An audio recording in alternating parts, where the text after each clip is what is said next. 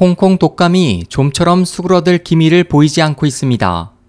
18일 홍콩 보건당국에 따르면 지난달 12일부터 지난 15일까지 성인 총 140명이 독감으로 입원했으며 그중 103명이 사망했습니다. 올 들어 홍콩에서 발생한 독감 사망자 수는 지난 1월에서 4월까지의 총 502명을 포함해 현재 605명으로 늘었습니다.